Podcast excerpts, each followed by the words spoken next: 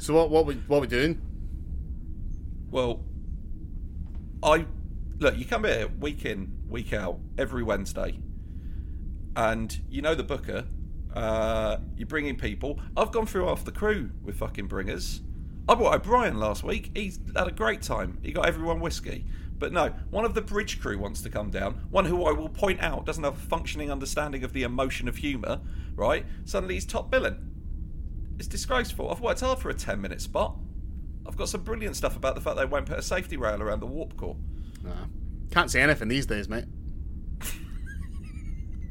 what you want to be doing is getting yourself on the right wing comedy night down on 12 forward. Oh, really? Oh, yeah. You can call, mate, you can call the Ferengis whatever you want. Because they don't, they don't let anyone film it. I could, finally do that bit about how I identify as a Klingon. Yeah. Uh, and that means I can lift more. Exactly. Um, yeah, I identify as a Klingon bird of prey. Do it. Yeah. No one's Yeah. going to stop you. Wha- What's uh, who's, who's booking that night? It's not Jensen, is it? No, it's Troi. She's uh, quite a dark horse.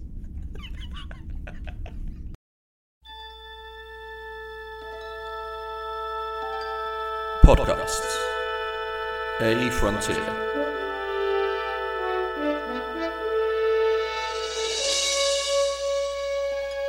These are the voyages of Mark and Eddie. Our ongoing mission to explore strange new episodes, to seek out new jokes and new references, to split infinitives that no one has split before.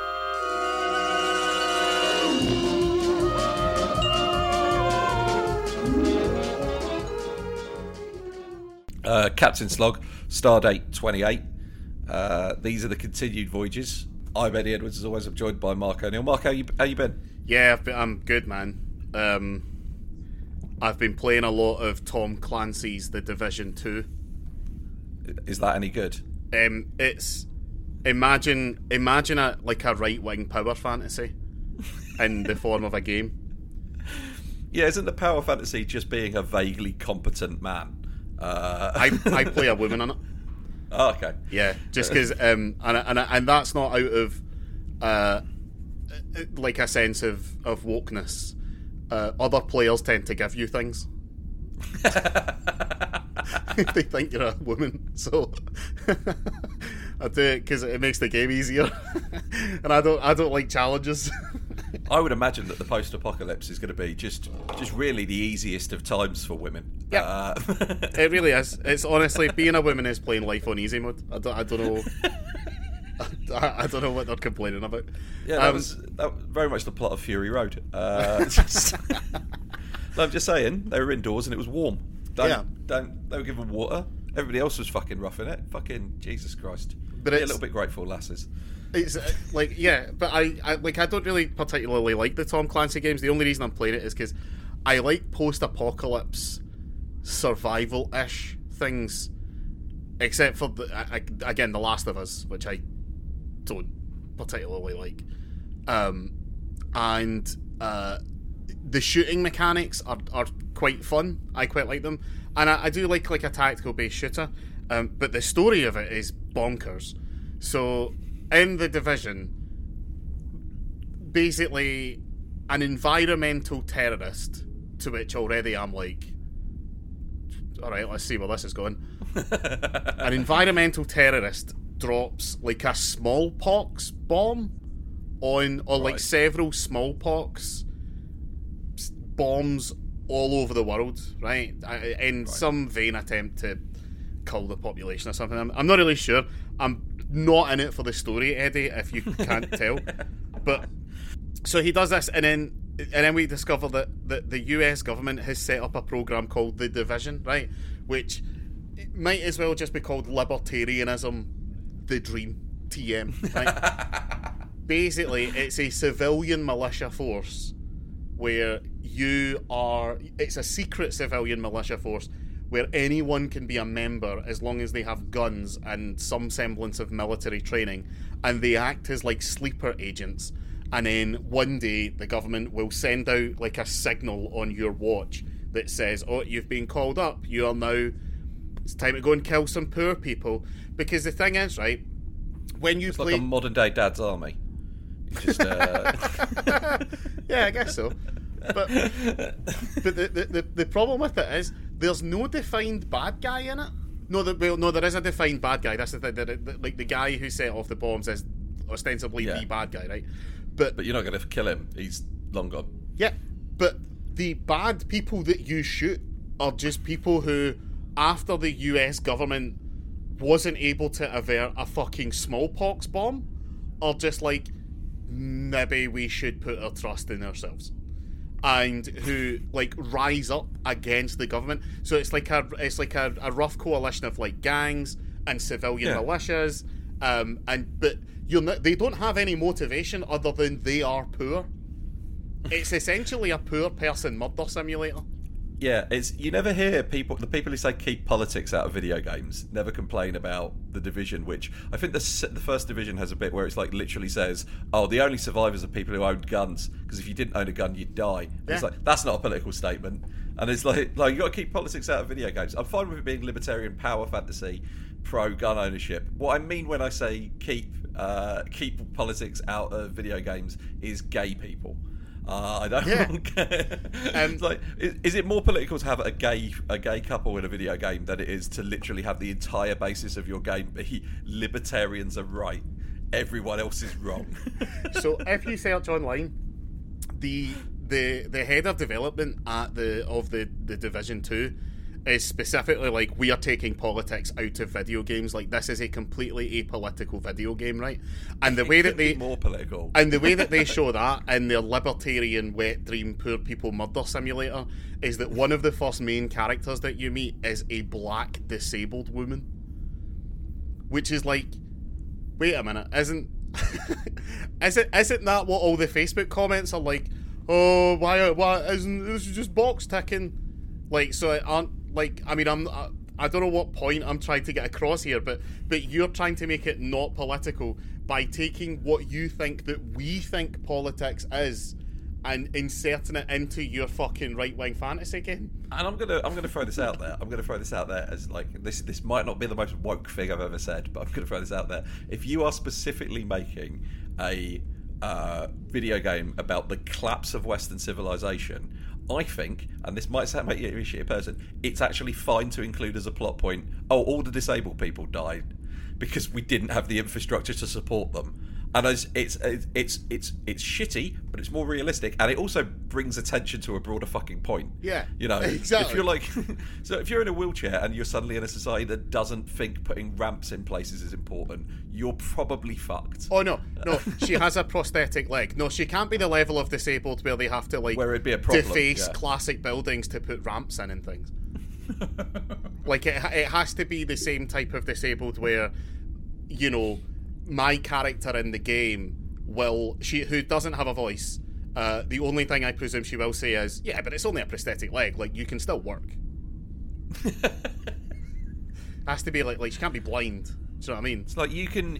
I'll, I'll do your deal. You can you can push your shopping cart filled of survival supplies right up next to the supermarket that we're going to raid, uh, and I'll I'll put mine slightly further away. yeah, and again, it's it's it, it's weirdly socialist as well because um, all all the all of the um, left behind luggage and backpacks and suitcases that all of the people without guns were taking on their evacuations through the city before Yeah. they were presumably gunned down by the United States government. Um, you're just entitled to that. You can just take that stuff. yeah, That's, no, the loot system in it. I I want a game like that to just go all out though. Like I want the loot system to be, oh, you've opened the suitcase. Here are the six useful items. Here is a child's diary. Yeah. You can keep that if you want, or you can throw it away. Um, read it, like just real heartbreaking shit. Like, oh, like, here's a picture of uh, here's a picture of uh, two two people getting married on like in Central Park. Oh, isn't that lovely? They're dead. Uh, Oh, and the currency in it is Bitcoin. Are you are you? are Well, you it's not it's not Bitcoin per se because I guess that's copyrighted, but it's it's e, it's e dollars or e coins or something. It's not- but no politics in there, Mark. And and I, No and the, and the in there at symbol of the currency is a B. which is weird because they're in America. If you say we're removing our when we're removing politics from our video game, what you mean is we're removing the politics that you what we assume the gamers find objectionable, which is anything that wouldn't be in either the manifesto of a white supremacist killer or a cover letter to work for Tucker Carlson, which are basically the same thing. Yeah. Uh, it's just that the manifesto is too long for him to read.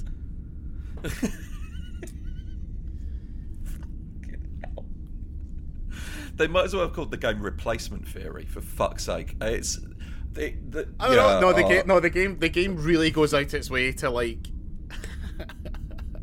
not have anyone be a straight white man. Yeah, but that's like, not to, which, that's not which, addressing the issue, which is that you made a libertarian's wet dream into a fucking yeah. video game. Oh god, it's oh. so bizarre. It's it's like how so. Have you seen the tool that Activision have made for like all of their making characters for their video games, where it's got it's got sliders right. for diversity, which okay might not sound might not sound bad to start with, but let me explain. That means that, that you can have a character graded from a one to a five on ethnicity. So let me ask you an important question, Mark. What's what's a zero on ethnicity and what's a five? What did a group no. of people at Activision? They've not given an answer to this, but like because the people are like, what's the most ethnic Activision? like, like, you slide it all the way up to that, and it's like, oh, you're half Inuit. um, my friend Jamie and I uh, once, once upon a time, uh, nearly scored ourselves a pitch uh, to Sony uh, to make a video game, and uh, we we ended up unfortunately it, it all kind of fell through. But the guy that got us that opportunity um, was uh, he. Oh, I don't I don't want to dog dob him in. Um, he what he he was part of the South Park games. You know the two recent uh, South Park games. Um, yeah. And he said there's a there's a mechanic in the games in the South Park games that Trey and Matt specifically asked us to put in, um, and uh, no one really knows about it. Like no one seems to have figured it out yet. But if there is no difficulty selection in Stars in South Park: The Stick of Truth, uh, but there actually is a hidden one. If you choose a black kid, the game is harder. um, oh man, I laughed at that for ages. Uh, but he was, was, like, "Yeah, we were specifically asked to put that in." That's really that's that's genius. That's up there with. I love stuff like that. Have you have you ever heard of like? So do you know the thing about? I think it's Fallout New Vegas or, and Fallout Three. If you put your intelligence to zero, yeah. it's basically a different game. Yeah, like you can like um. There's there's a bit where like you run across some like um uh, run across like a robot and it asks you for a password. And if you don't give the right password, it will start shooting. Now, if you've got like high enough science or intelligence, you can like work out the password or hack the computer to get the password. But if you've got an intelligence of one, you can just shout ice cream, which by fluke happens to be the right password. oh. Excellent. Should we talk about Should we talk about Star Trek then? Yeah, I I like this one. I like this one.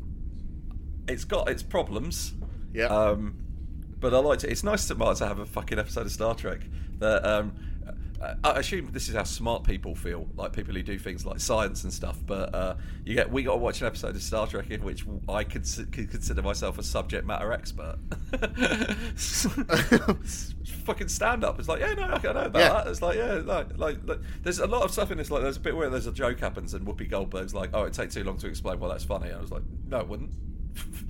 It's re- real easy to explain that. That's a really simple, basic joke, Whoopi, and you should know that as a comedian. Uh, yeah, I um, I, I I really like that. This has my new favourite Star Trek character in it. Is it uh, is it a car though? No, it's stand-up comedian Joe Piscopo. Um, so the the plot of this episode is basically the Enterprise picks up a top lad and the whole yeah. way through, you're like, when is the penny going to drop? When are we going to learn how the, why this guy is a terrible person? And I mean, he never is. He no. he's a top lad, literally till the very end of the episode. Yeah, it, it, the the episode is basically what would happen if the crew. It, it's basically somebody wrote down and went, "What if the crew of the Enterprise ran into Han Solo. That is literally exactly what I said to Laura. Yeah. Oh, by the way, sorry, Han I, Solo was played by the Rocketeer. it took me so long to figure out that's who it was, Cliff Secord. Um, so I, I need to do a quick corrections corner. Okay. Uh, a few episodes ago, I implied that my lovely fiance Laura uh, picked up the ability to like figure out what an A plot and a B plot is um, in storytelling uh, through osmosis of being around me as I've talked about television shows. And I just need to correct that and say she actually picked that up from the fact that she has a master's in musical theatre.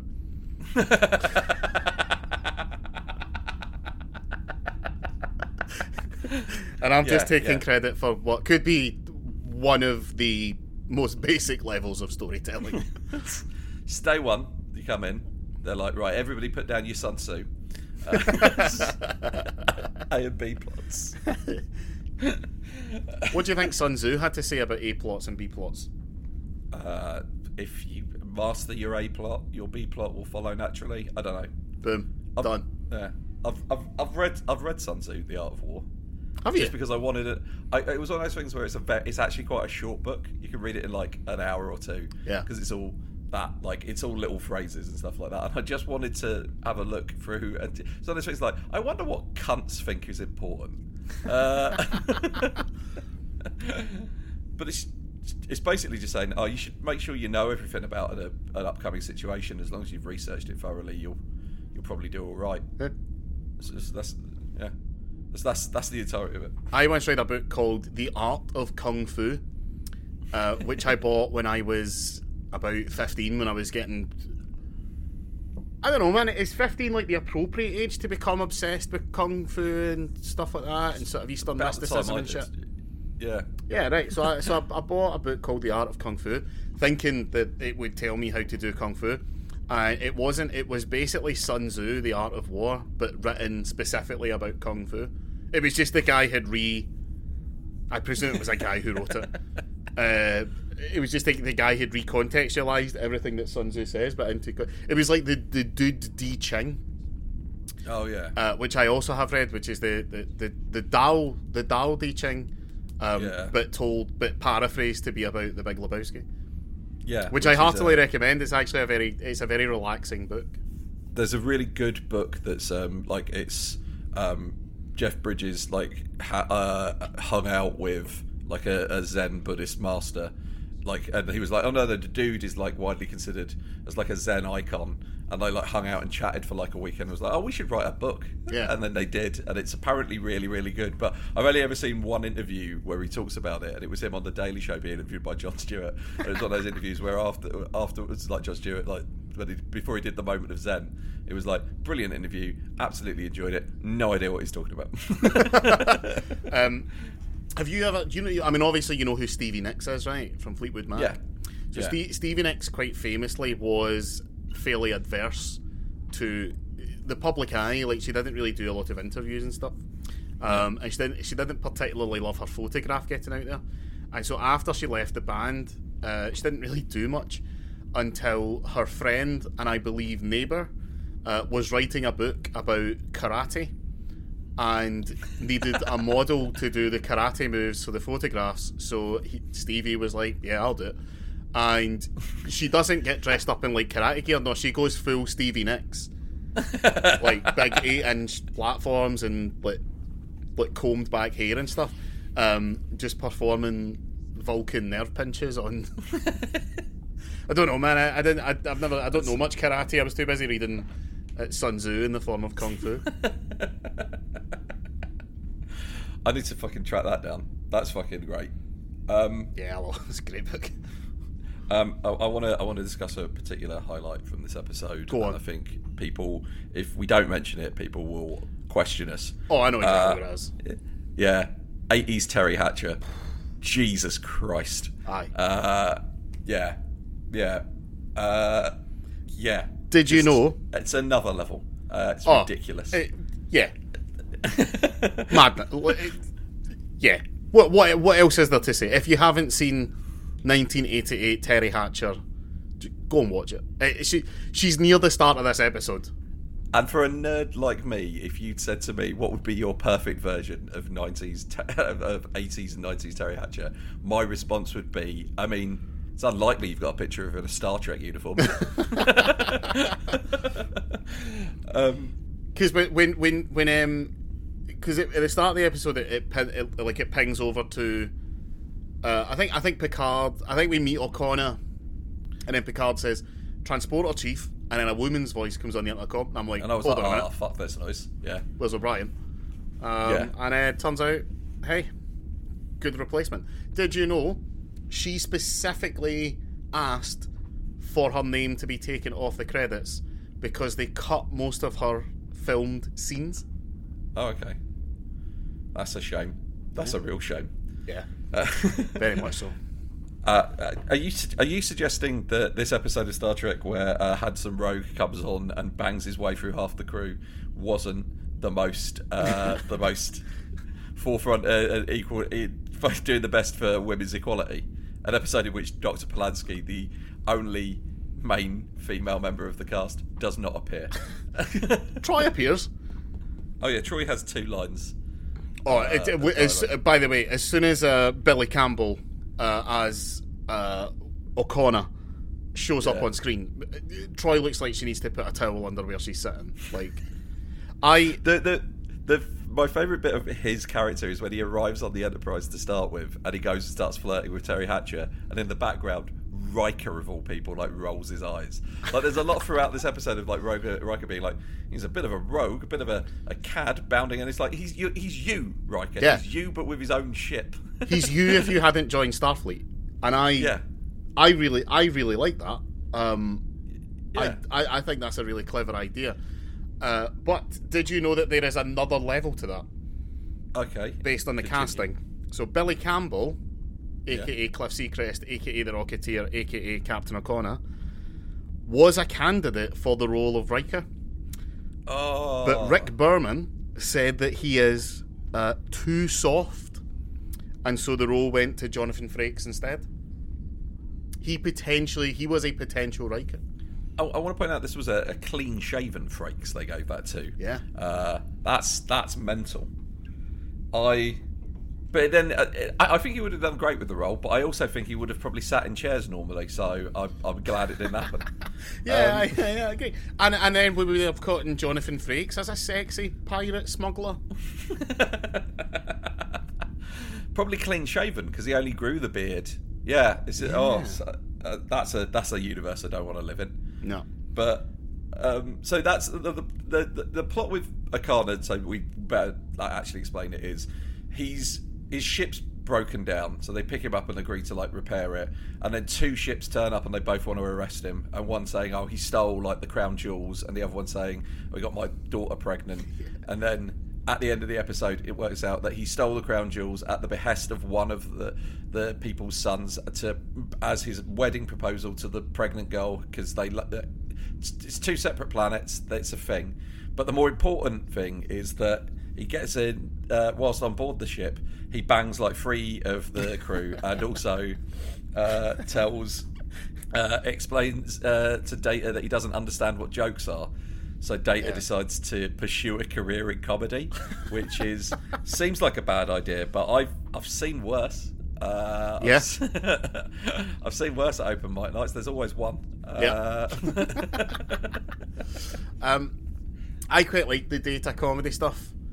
Yeah, I think I think, yeah. it, and, and, I'm I'm glad that they, they finally gave Whoopi something to do because she's not really. I mean, obviously, it only has been what three episodes of this season, but she's not yeah. had anything to do so far, and it's nice to have her given yeah. counsel. She's still a, like a special guest star, so I don't know if she's like specifically in every episode or if it's a case by case. Does she ever get in the main credits? I don't. I don't know because um, I think they didn't want to. Because it's that thing of like if you put her in, you have to use her yeah. in every episode, and there's a lot of stuff where it doesn't make sense for them to be in the bar. But I like this use of her Guinan as a character because normally Guinan ends up just doing what Troi should be doing. Yeah. But Troi should not be wasting her time helping Data Make, try a career in stand-up comedy. Titan S five. yeah, it's that's To, to- um, yeah, yeah. Can you imagine t- Commander Troi just going, "Data, look, at the end of the day, the secret to comedy is word economy, right?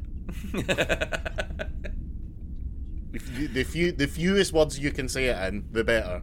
That's yeah, that's like people talk about timing. No, yeah. That's I it, mean, that's you the say that, secret. but but but but the but also, what you could also do is if you're Stewart Lee, is you can take that advice and go very much in the opposite direction. Um, um, when when Data went to the when Data decides that he's gonna he's gonna give it a try, he he decides to to go and learn from a stand up comic. He goes to the holodeck to um and he first asks like who, who like holodeck computer who who do you think are the funniest people uh, Yeah. and and the first one that she recommends is a a, a comedian from the 23rd century uh, who Yeah. exclusively jokes about quantum mechanics, which I'd quite like to see. yeah, I'd But- like to see. It's a bit niche, but if you can make it work, Exactly. Um, S- the word economy and the setups on those jokes is going to have to be incredible. Like you Yeah. to bring. because the the one of the well talk about niche one of the kind of reasons that this podcast part of the story of how this podcast came about which you might not even know about i don't know if you were involved but one of the ways that this manifested itself is that back in the day i mean like to 2018 uh, when we were first hanging out uh, Yeah. josh weller and i were going to do stand up as but as if we were doing it on 10 forward. So, kind of how this happened, right? And the idea was we would both show up in full next gen uniforms, and one of us would would get up on the stage, and the other one would just be in the audience, and all of the jokes would be in universe Trek jokes. yeah. Um, and uh, and and no one would get it except for the other guy, who would just sit there pissing himself. Yeah. And it just, it just it was just one of these things. It just unfortunately never came to pass. But that, that kind of influenced us a little bit. That's a great idea. uh, what? Okay, okay. One thing I do love about this episode is is one thing I, I I I've made it clear on this podcast. I think before that my favourite types of jokes are the jokes where you have to have an insane amount of information previously in your head. It's why I love so much the shitting on Seth Green jokes from uh, Family Guy. Yeah. Um, I like I love them so much. But this is this episode is the setup for a joke that doesn't get paid off until generations. Really? The um the the line that he's trying to do when Data is trying to do the setup about the the monkey, uh, a, a man in a gorilla costume, a Ferengi, and a clone walk into a bar Yeah. when he gets the um, uh, emotion chip installed in Generations, there's a point in the episode where he in the movie where he just starts to laugh hysterically, and like and somebody asks him why he's laughing, and he just goes, "You can stay, but the Ferengi in the gorilla suit's got to leave." And it's like, it, and it's it's because he's only just got the punchline to the joke from this episode, in a, on an emotional level. And I was like, because as he said it, I was like, and then like had to like I was like I'm certain that's the that's that's at least one person sat in the room when they were writing that when hold a minute Yeah. I know of one occasion where Data was told a joke Apparently, Joe Piscopo uh, was given carte blanche to improvise everything, and I said to Laura, so the, the when he, he's trying to tell Data a joke, he starts with the setup as you should with all jokes. Um, But then Data, because he obviously learns really fast, he, he says, "Computer, faster, fast forward, fast forward," until it gets to the point where Piscopo is moving in quick motion, like if you're doing fast forward on a VCR and you can't hear or tell what he's saying. And I was like, if I was the director of this episode, I would turn around to Joe and I would say, what is like the fucking dirtiest, grossest, like what is your aristocrats? Like what, Yeah. like just the most depraved and disgusting thing. I want you to do that. We're gonna film it, and we are technically going to put it on television. But because of the way that frame rates work, no one is ever really going to be able to piece together. It's not going to be like the backwards episode of Red Dwarf, Yeah, where, where it's like- um, Tim Key, if you actually play it backwards, he's just saying, why are you doing this? Why have you like? It doesn't matter what I'm saying. He's calling you a sad loser for watching the episode Yeah. backwards, and Yeah. it's fantastic. It's like um, uh, it's like uh, is it Chris Morris who suck a single frame that says. Uh, like the commissioning editor of Channel 4 is a cunt into an episode of Brass Eye.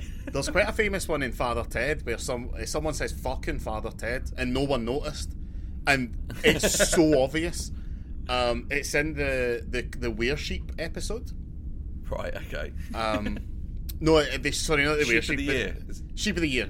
Um, And at the end, when they're all kind of when the, the, the scandal comes out and they're all kind of going rabba rabba rabba rabba, um, Graham Linehan herself uh, said, "No, that's not that, that's not funny. I'm not going to misgender. That's that's literally what he does. Right? Fuck fuck that guy." Um, he uh, he he on the on the overdub goes, "Oh, oh what is it? I think it's oh fucking hell," or "Oh fuck that." And, and because he does it in like a slight Irish accent, they all- it got it must have got through loads of editors um, because it played on TV, and you can really hear it. And I think at the time you weren't allowed to say "fuck" on Channel Four before ten. Yeah, that was because that was that was their thing. Was like they did the the Red Dwarf thing was like, oh, if we say smeg, which if you think about it is objectively much more disgusting Yeah. than any other swear word, we'll get away with it because it's not technically a swear word. And then Father Ted's take on that was, well, we could just say feck instead of fuck Yeah. every time we want to say fuck, and it's fine. Um, I was uh, I was listening to uh, someone. I think. Do you know who it was? Kurt Kurt Sutter, who is the guy who made Sons of Anarchy, and I, I think he had Yeah. a lot to do with the Shield. Um, and he said that in both the Shield and Sons of Anarchy, because they were uh, on what were they on USA or something, um, Yeah. whatever network they were on didn't allow you to have fuck. So anytime that someone says cocksucker, uh, we ask the actors to read it like they're saying motherfucker. okay. Or uh, oh, it's Je- Jesus, Mary, and Joseph as well. If any if any character ever says Jesus, Mary, and Joseph, it was written in the script as like fuck, and they had the actors do that inflection on it. But it, that's kind of what they were going to say. I, I think the- Deadwood might be the same. The um, one of my all-time favourites is Firefly, Yeah. where all of the swearing is completely real swearing. It's just written in Chinese, Yeah, so that you can just get away with saying like "son of a donkey fucking whore." Yeah. um, yeah, no, I, I, oh man, it would have. It'd be great if like somebody who like find the original footage and slow it down, and he's just literally there saying, "So there I am, fist deep in the Queen." yeah. I think someone's going to be fist deep in the Queen. What, what did If, you, if, if not in the last few weeks, certainly in the upcoming weeks. Get that all formaldehyde fucking enema up there, man. She's hanging on. She's third at the moment. If you go look at the longest reigns of any monarch in history on Wikipedia, Oh, she's third by like skates like set like the the top is like 72 and a half years. So I guarantee she's holding on for it. Because the thing about like when you get to the Queen, it's like, well, how comes the Queen Mum lives so long? Because like what would kills an old person is like falling over and pneumonia, and she's in a well-heated flat, and there's security standing around her at all times to make sure she doesn't keel over. That's it. Yeah. If we put a security detail next to every old person, they'd all last ages. Yeah. But do you, I was gonna- what do you make of um, Joe Piscopo's list of um, things that are funny? Which is Do you have them to hand? I do. Uh, Tipper O'Neill in a dress, Right. briefcase shaped like a fish, and words that end in K. I don't. I don't know about that, but it might have something with the K, the hard consonant. I will do- cunt and fuck work so well. I will defend the K Yeah. for the simple reason that there, and I, I actually think we may have discussed it on this podcast before. There is a comedy writing shortcut that's well known in the industry, especially among script writers, that 12 is the funniest number Yeah. because it's the highest number with the fewest amount of syllables. So that's why in the Marvel movies it's always 12% of a plan or 12% of the lease. It's the it's like the funniest number because it, it, it takes less time to say. Because again, word economy is literally the, the secret to comedy. Apparently, Armando Iannucci and um, Chris Morris and Steve Coogan have been in an ongoing argument about what numbers are funniest for years now. Where like um, where Coogan insists that's why Lynn is fifty because he insists that fifty is like two consonants is a funnier, whereas Iannucci thinks that you like having numbers that are long strings of numbers. Yeah. Whereas Coogan thinks it's short, uh, short numbers that are like like that are funny. Uh, yeah. How do you Whereas, feel like, about thirty-seven? It's too many syllables, Because that's the Kevin Smith number. is it? Mm. Forty-two, obviously, is is a is the is the Hitchhiker's Guide Yeah. one, which is a more absurdist. And I think like Python, like Python were if you if you ask the Python what's a funny number, it'd be like forty-seven point six four nine eight seven and a third. You know, so but According to yeah. Ghostbusters, the funniest number is fifty-eight point nine. Because that's the atomic weight of cobalt. um, yeah, the 37 one's really interesting because I, I always really liked 37, but because I was such a huge Kevin Smith fanboy for a, for a long, long time, and I still really love his his kind of his beginning stuff up, up to Clerks 2, which I think is fine. Um, it, it, it, would, it would always be uh, the number 37 would always be in it, and I can't remember if they only ever did this in Clerks, but for some reason it's burned into my brain that whenever anyone says the number 37, if I think they'll get it, I'm not just a lunatic who does this to everyone. Uh, if they say number 30, if they go 37, and I go in a row, my girlfriend fuck, sucked 37 dicks in a row. that that scene is one of the greatest scenes in the history of when he, he, he trying not to suck any more dick all the way across the parking lot, Yeah. and the guy outside goes to follow her.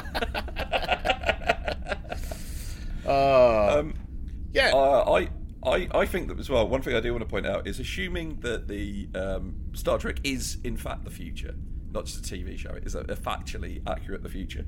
Um, Data asks for a list of like funny people, uh, so we can assume that list has a list of everybody that the computer thinks is funny up into the future. And there's a lot of names missing. I didn't see Nish Kumar on there. Uh, no James Acaster. Uh, a lot of people got got like uh, Jim Jeffries. I would have figured. Uh, if you were making Bill this Burr. now, I think Bill Burr. Yeah. Yeah. If you're making this now, who who'd you get as the comedian rather than Piscopo? Um, g- uh, genuinely, I, I think Bill Burr would do it. Yeah, Bill Burr would be good. Um, because he, we, we know he's a good actor, and we know he's up for doing sci-fi, and we know he's happy to play himself in sci-fi.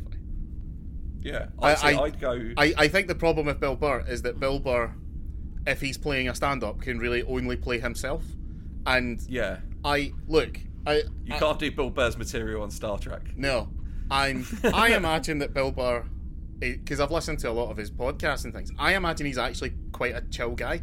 Um, Yeah, I I think, and not to compare myself to Bill Burr, but I think him and I have like quite a similar um, outlook on the world and and like kind of temperament and sensibility about things. But yeah, you can't you can't do that. Can't- see, um, yeah. It's like because personally, if I was going to pick like the funniest, who I think is the funniest person alive today, Yeah. again, you can't have Doug Stanhope No. on Star Trek. It's I don't know, man. I mean, the, the James Acaster can't act. Uh, I sorry, that was like a suable sentence. Um, according to the Oh. movie Cinderella, James Acaster can't act. There you go. I've saved myself there. Um, Um, I so- have not seen James Acaster in enough comedy performances to know whether or not he is a good actor. He's a very good stand-up comedian. Yeah, very, very, very He's good. one of one of the best working today. But yeah, I'm with you. I uh, uh, here's here's one for you. Right, just okay. Let's change this up. You have to cast a stand-up comedian in this role, but it has to be someone we actually know personally. I mean, do you want it to be you? Is that is that what you're fishing No, for? I, I, I, I, want right, us to, um, I want us to burn some fucking bridges. Uh, Uh, Ashish. Um, Ashish, yeah, Ashish is Ashish should be good. yeah. Uh, Meekin would be good as well. Meekin, Meekin's yeah. done a lot of comparing and stuff, so he'd be all right. Uh, You did say you've not said your girlfriend. Laura Donnelly. yeah. Yeah, That's- she'd be right, yeah. yeah. Duffy Connors as well. Just beat the gong. Well done, Duff. Yeah, good job, Uh, Duff. Thanks for listening. He doesn't listen. No, he fucking. I'll tell him we mentioned him by name in this one. Uh, then he'll listen. Um, yeah. So, by the way, I'm I'm gonna I'm gonna warn you about this, and, I- and I'm, I'm I'm gonna let you leave this in here, or you can choose to edit it out. My levels are gonna be all over the place on this episode. Okay. So just watch out for that because I keep seeing. I, I, I don't know why. Usually the, the recording volume stays at one number, but today it Yeah. keeps jumping up and down, and it's going into the Okay. red quite a lot. okay, I'll, I'll I'll make a note of that. That's it. My Done a clap for a for a cut point. I'm gonna keep that in. All right, Uh, well, I might keep it out. It depends. If you're listening to this, then I, I edited this whilst lazy. Uh, so back to oh, back to Cliff Secord. Yeah. uh, yeah, no, it, I was thinking about this, right? Um, because I, I looked on his IMDb, and he is a quintessential that bloke actor, with the exception of The Rocketeer. Mm-hmm. And he's like the only person in The Rocketeer who didn't go on to have like a really good career. Because the bad guys, Connelly. Timothy Dalton and Jennifer Connelly's in it. And I can't like. I think even the guy who plays like the scientist who's working with him. It's, and it's if, if, if you Howard if you've Hughes is played watched- by uh, Locke from Lost. Yeah, if you've Yeah. never watched, if you if you've never watched The Rocketeer, but you've seen a Marvel movie, you've seen The Rocketeer. Yeah, if It you is- if you've seen Captain America: The First Avenger, you've seen The Rocketeer. yeah, It's, the same director. It's, like, it's yeah, and it's also it's like it's very much like the the it's a movie that didn't get a lot of love at the time, but it's like the blueprint now for how you do a superhero movie. yeah, Yeah, it's it's one of these ones where uh, I've I've been subtly mentioning to Laura. I might actually see if she wants to do it tonight. Uh, about watching Tremors because she claims that we've she's never seen Tremors. I oh, I'm fairly so sure that good. we've watched it together, but R.I.P. Fred not. Ward. R.I.P. Fred Ward. Yeah, exactly. Um, oh. But Tremors, along with The Rocketeer, I think are basically perfect films. Yeah. The, the, okay, let me say this. The, the, okay. The Rocketeer is the best possible movie you could make from the premise of The Rocketeer. Yeah. Problem is that the premise of The Rocketeer is what if a superhero, what's his superpower? Oh, he's got a jetpack and a gun. Yeah. Uh, it's like there needed to be like yeah, there needed to be like an extra thing. But once you've got the jetpack, it's like oh, all, all you can really do with a jetpack is like get to a thing, and then once you're there, he just shoots people. Like, it's but he he wears like a perfect pulp costume, like an Art Deco style helmet and like a perfect Yeah. like leather jacket. and it's and it's got a perfect in-universe explanation that the big fin on it is like a rudder, Yeah. uh, so that you can steer. Yeah, it's oh, he's I, I he's great. He's Yeah. genuinely. It's I, I was looking into this because I was like this character turns up in Star Trek, and I think this was supposed to be. So, um, are you familiar with the character of Harry Mudd from Yeah. TNG? Uh, Yeah, from yeah, the yeah. original series. So he's in like TOS, two episodes, and he's been in some Discovery, and I think this character might have been intended to be like a Harry Mudd, where they were going to like come back to him. Yeah. And like, uh, if he'd like been like oh like uh like the, like the Pontiac Bandit in Brooklyn Nine Nine, where like once an episode season we get an episode where we check in on him and he's into more crazy scrapes, and like you eventually stumble across him as like the king of a planet Yeah. that's like trying to join the Federation, or he's like a high ranking diplomat, and they're like, what the fuck. But instead, we just got this one episode, and I think that's a real shame. I would have really He's, liked uh, to see some more about this guy. He's in lower decks. Is he? Yeah, and it's it, Oh. and it's almost it's a it's like a bit part. He's a DJ. if if you are if you're if you're if anybody involved in new trek is out there listening uh and i get that you guys want to keep doing your spin-offs and stuff and you you, you, you I I understand new ideas are hard uh, why not just recycle the old stuff a fucking series in which fucking Okona Okona is like flying around in his fucking freighter and it's like firefly sort of stuff but in the federation Yeah. is a license to print money. Yeah, because I watched uh, the Strange New Worlds pilot, Oh, is, is it? good? I've not seen it yet. I, quite, heard actually quite liked it. Yeah, I, it's it's as new Trek goes. It's the best. It's it has the potential to. Uh, I don't because the thing is like. It, It's start- currently the highest rated Star Trek TV show on Rotten Tomatoes. yeah, Um, it is so, good. But the thing yeah. is, right? I, I and and what I came away from it going, what I really liked about that is that it really brought back the optimism. Like it feels really optimistic. The the first episode is very Star Trek, and no one fucking cries or anything. Like it's it's just a perfect, nice, self-contained little episode that made me feel really good, um, and and it made me feel optimistic about the future, which is ultimately what Star Trek is supposed to do. Right now, the other show that does that is, of course, the Orville, and yeah, the co- the, the sort of trope of the Orville being the best modern Trek. I, I, I do subscribe to that for the most part, but I think that Strange New Worlds has the chance to rival the Orville. Obviously, it won't. The, the thing about the Orville is it's it's a love letter to TNG, whereas Strange New Worlds is still trying to find its feet as to what it really is. I my only my only thing I have to say about Strange New Worlds is like so I, I I've kept up on Discovery without watching it. Yeah. So I know that Pike has seen his future in a time crystal or some shit. Um, and I know that if the people making Strange New Worlds are going to be tempted to change that, Yeah. And I just want to make it clear, you cannot. It like Well- the fact that he knows that's on the horizon is, is makes the character so much better and more interesting to me. that's part of the episode. That's part because he he acknowledges that it's it, excuse me it's in about because he speaks to Spock, and uh, they've kind of well I said this right because I, I said to Laura they've really sexied Spock up, but they at the same time, well Zachary Quinto Spock was quite a sexy Spock. Yeah, Uh, and even original flavour Leonard Nimoy was like a big sex symbol. Yeah. So the the new Spock they've they've they've appropriately sexied him. Um, and he has a conversation with Pike, and and they I won't get into it because it's a bit of a spoiler, but basically Pike says it, it's going to happen in about a decade. So Yeah. they have time, and we know that they're bringing in Kirk. Yeah, and so like Vulcans, specifically like Vulcans, like in Star Trek, like so in the first episode of TNG, um, um, McCoy turns up and he's like supposed to be like 152 because that's how long people live Yeah. with future technology. But like naturally, Vulcans are like their natural lifespan is like two, three hundred years. So, like Spock being there makes sense. Spock must have had, basically, from Spock's perspective, Kirk is basically a pet. Uh, Yeah.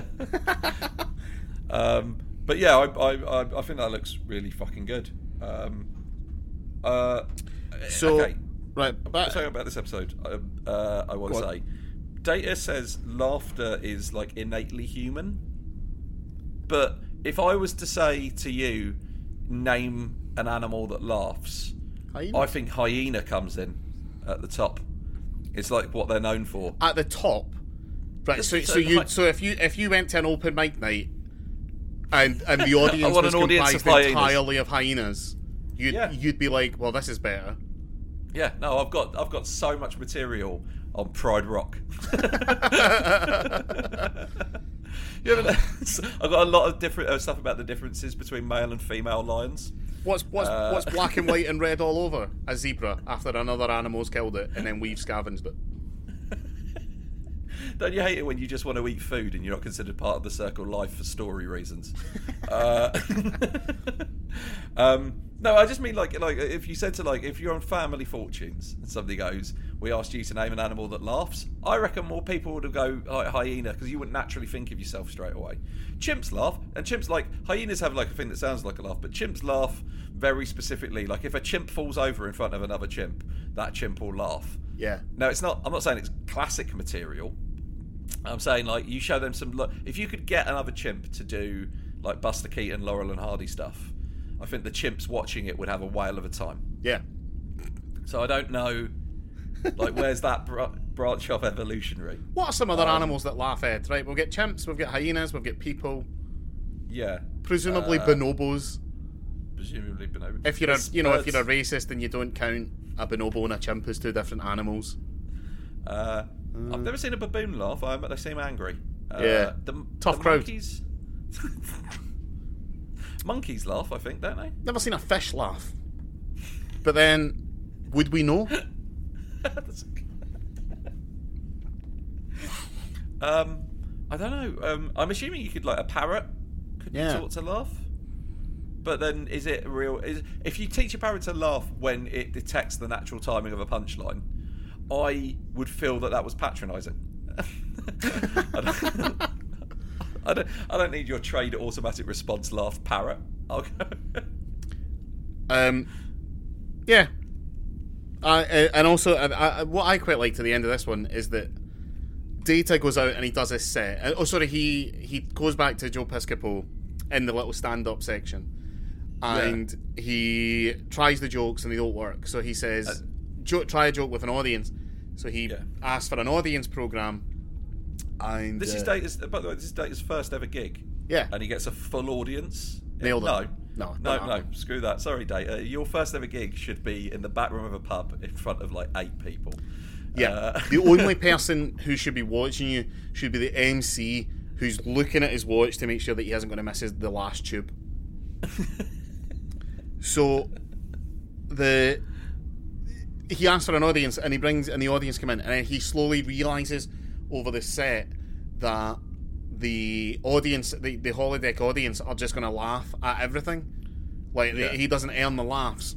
And so he decides that that's going to be the end to stand-up comedy career. And uh, obviously uh, the lesson of tonight's episode it's so easy to make audiences laugh that being a stand-up comic is ultimately completely unfulfilling.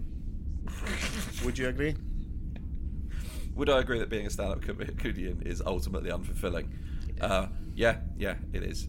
It's you're seeking validation to fill a hole inside you that won't won't be fixed. It might be temporarily. You might think it's a good idea, but eventually the high will wear off, and you'll realise that thousands and thousands of years of human like evolution and development have led to you, what is essentially a dancing monkey just trying to keep the masses slightly entertained. And also, sometimes the audience don't laugh, and you'll hate them, and then you'll realise that those those people you hate are the same people who laugh at your jokes, and then you'll feel bad about yourself. and you and you think to yourself no one goes to a comedy show not looking for a good time. So really you are the one who has truly fucked up. And you'll and the thing is right even if you're on a winning streak you're just gonna the dark days are always gonna come you know the like you're never gonna get rid of that. That's that's always gonna be the place. Like that that dark place is always going to exist inside your mind and really the only job that you have, the only coping mechanism you really have is to figure out how to deal with it when it comes and how to roll with the punches. And that's why I'm really glad um, that a episode of Star Trek specifically about stand-up comedy, um, spoken about by two fairly versed stand-up comedians, is likely the episode of this show that has the least amount of jokes in it because that feels thematically appropriate.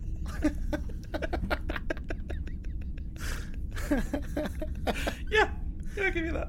Yeah. Uh, um, oh, there is one one other thing I do want to talk about this episode, which was you last week raised the very interesting question, which was, do you think Picard probably said, "Let's not use the holodeck for a while"? Yeah. Data has no ability to recognise patterns and has immediately, immediately gone back. Because he, he's with the way he's speaking to that, that holodeck, I was like, oh, he could so easily create a super intelligent sentient comedian, which would, I imagine, just be Demetri Martin. Yeah. Um, like having a man standing on stage having to dumb down his own intelligence so he could communicate with the people in front of him on any meaningful level. Uh, I would love. Uh, one thing I want from this series, though, I've realised this. Wish I could have a. Wish I could have a holographic bringer mark. Yeah. Yeah, that'd be good. I uh, just a little observation that I made. Uh, so the two ships that both come to claim Okona, uh, they are at a level of they're at a technological level where they only have lasers which can't penetrate the Oh, yeah. the, the, the hull. Uh, they can't penetrate the navigational shields, right? So there's, there's no point. Like the, the Enterprise is in absolutely no danger whatsoever. Yeah, I know, I know, I know, I know So- where you're going with this. At, at one point, I, I think is it Worf is like um, yellow alert. yeah, they've locked on, which under the regulations means we have to go to yellow alert. Yeah, So they go to yellow alert. and Picard with just like a big grin on his face is like, yeah, yeah, all right, I guess so. Um, again, doesn't tell anyone about it. So If it- I'm I'm if- wondering is is there someone down in ten forward who uh, hears yellow alert and then immediately replies, "Uh oh, what's the holodeck done now?" if if if somebody who listens to this uh, needs to like knock together a fucking spreadsheet for us of when because because I, I this uh, more more baffling than our free, re, regularly reoccurring segment of ha, this cannot be and is not how the holodeck works. The what constitutes a yellow fucking alert is like they don't yet like it, I, I'm going to throw this out there. If Q arrives on the bridge, that should just be a yellow alert instantly. Yeah. It's not like he's going to turn up and be like, "Oh, I forgot my shoes." It's like it's, Yeah, because a yellow light, like an amber light on a traffic light, is supposed to be don't go yet, but just But- be aware that you will be going imminently. yeah, So it's a yellow alert. Just don't stop what you're doing. no, But but, just- make sure you, but make sure you're dressed. Yeah, a bit Yeah. like uh, uh, like when I used to work in game. Uh, i- i- if we used to have two stages of a fire alarm, and the first stage was we had to we had to lock the cabinets that had all of the, the what we call the live games in, like Oh, the, yeah, the ones in the boxes. Are you suggesting the people who ran game were more concerned with the merchandise than with people's lives? That only completely fits with my experience having worked in game. Uh, Did you work in game? Uh, I worked in game for uh, a very long period. Um, in like the let's see, I did the Christmas that the Wii came out. I did that Uh, Christmas. Uh, so uh, the best moment of my entire career working retail was that Christmas Eve, which was the point where we were told as soon as the shop was closed, we could close, and we'd been open until like uh, some nights as late as ten because of the number of people having to get through, and we got to like um, seven, and there was one woman in the shop, and she was having a go at us for having ruined her child's Christmas because on Christmas Eve we just didn't have a Wii that she could buy. And my manager came over to me and said, So here's the deal. I'm going to go upstairs right now and turn off the CCTV. And whatever she says you've said, I'm going to say sh- I'm going to say she didn't. I want her out of here so we can go home. Oh, And I got to. Uh, I. I told everybody else like you should go into the back room because nobody else needs to be risking getting in trouble for this. And I got to like explain to this woman to her face, like, no, I haven't ruined your kid's Christmas. The fact that you waited until Christmas Eve to come and buy a game that every console that everybody wants. It's been it's been on the news that you can't get this. The fact that you don't care enough about your son to have considered getting his Christmas present ready before Christmas Eve is why your son's Christmas has been ruined. Now, if you're not going to get out of this fucking shop in the next five minutes, I am not going to be able to magic up a fucking Wii for you. Now, fuck off. uh, and it was, yeah, especially after that Christmas, it was it was very, very, very good. We never got a complaint because I think she was like, she realised that we just go, no, she made it up. Yeah. Um, Yeah. I I remembered my manager uh, two days before Christmas Eve had to put up a sign uh, on the like in the front window. No, it wasn't on the window. Sorry, it was on the desk uh, at the like non-service part, and it was just a, an A4 sheet that just the headline "Wii availability," um, and underneath it just said, um, "Please do not ask our staff about the availabilities of Wii's in this store." Because a kick in the teeth may be seen as offensive to some customers. It was eh, if, if if anybody's ever worked retail, you'll know what kind of hell like a console launch Christmas can be but I feel it should be mentioned that the the Wii Christmas was it the same year? It was the, was it the same year as the it was the Xbox 360 and the PlayStation 3 were all out and impossible to get. I think, uh, or it might be no. It was this Christmas after. Yes, yeah, so it, was the two, X- it was 2006. yeah, the Xbox and the PlayStation both came out for the next year, which was also when the Wii ran out again. Uh, No. so the, the Xbox came out. The Xbox came out 2006. The PS3 came out the year later, and in between came out the Wii. Yeah, yeah. But yeah, it was impossible to get a 360 for that Christmas either. And then by the next Christmas, the Wii ran out again. You couldn't get a PS3, and all the Xbox 360s were gone as well. It was because everybody who was trying to get a PlayStation was like, "Oh, I'll get this instead." Yeah. It's like, yeah, your kids. Did your kids specifically ask for a PlayStation? Yeah, they'll be fine with an Xbox. Yeah, that, yeah. Won't, that won't cause any problems. Well, you're not going to take any extra batteries, a second control pad, or memory card. Yeah, fine, fine. That's, I'm certain it'll be. Fine, it'll be fine. Oh, Uh, those were the days, man. Oh, I liked that job. fucking. I liked alphabetizing the pre-owned games. I liked I liked the, the, the managing of the shop, like getting everything in place. I did not enjoy the customers. I Like coming in and being like, I would like Mario for the Xbox, please. It doesn't doesn't exist. Yeah. No, no, it does. My my my son's friend says his dad's got it. Goes, Did he did he mention that he had like an uncle who worked at Nintendo? yeah, he's a fucking liar. Uh, my friend uh, who I worked with in the shop, she once had uh, a grandmother come up to her and say, uh, my, "My wee boy or my wee girl wants a, a game for this this DS thing. Have you got nine gay dogs?"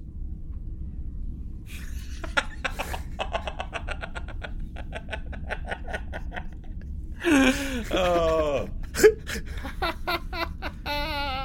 she laughed so uh, hard she had to leave. She just had to leave that conversation.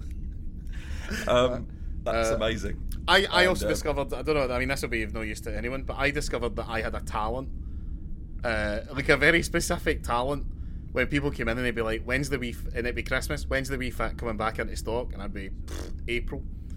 And it, it turns out April is the date that you could come in and buy a Wii fit off the shelf. And I was I was able to do this. I never failed at this and the thing is people were always like no it can't be like when's Mario and Sonic at the Winter Olympics coming out and I'd go I reckon you'll be able to buy that round about mid March, like just coming in after the shop. And, and it's every single time I had 100% success rate with it. And it's something I've never been able to brag about to anyone.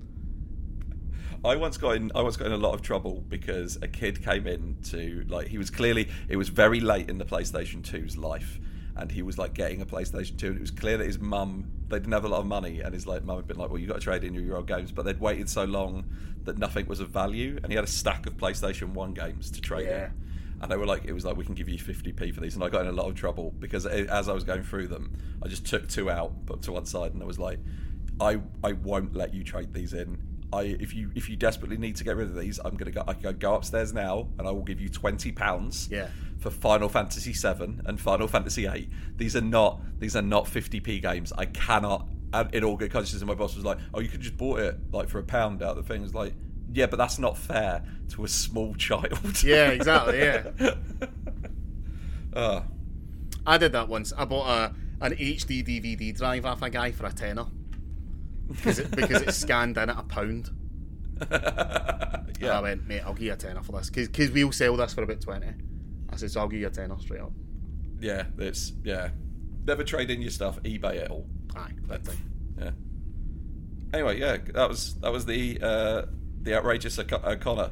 Do you think as well because they're like humanoid that that was written as like an Irish name and then they changed it to a space name? Again, that's literally something that Laura said. She was like, that guy's name was O'Connor in the script. And they just spaced it up. yeah, good episode though. I, I enjoyed it. Yeah, but Yeah. sorry, sorry. There's not there wasn't a lot of Star Trek discussion in this Star Trek podcast episode, but um, But they did a, they did an episode about literally one of me and Mark's shared interests that Yeah. not Star Trek. So it's like it's like we're probably not if they ever do a fucking Star Trek episode about fucking Dungeons and Dragons, we're probably going to spend most of that episode talking about D and D. Rather. yeah, absolutely, yeah, totally. But yeah, but anyway, thanks for listening. Cheers. Bye. Uh, uh, bye. The Captain Slog is performed by Mark O'Neill and Eddie Edwards. You can follow both of them on Twitter and Instagram. Mark's at Real Mark O'Neill and Eddie is at Ed Edwards Comedy. If you like the podcast, you can follow us on Instagram, Twitter, and now on YouTube at Captain Slog. And we have a Facebook page as well. Or if you really like what we do here, you can support us on Patreon at patreon.com forward slash Captain Slog.